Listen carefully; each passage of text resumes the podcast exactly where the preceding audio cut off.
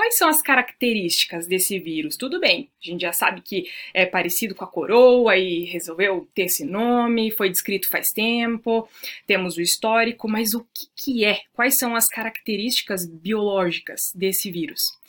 Esse, o coronavírus, ele é um RNA vírus de fita simples e tem polaridade positiva. A morfologia ele se apresenta de um jeito esférico, ele é envelopado e tem essas espículas em forma de coroa.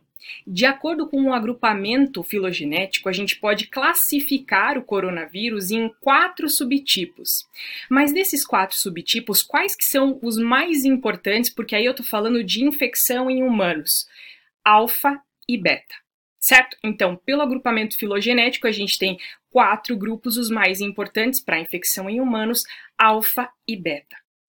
Com relação à estrutura desse vírus, ele é formado por quatro proteínas estruturais principais: S, N, M e E.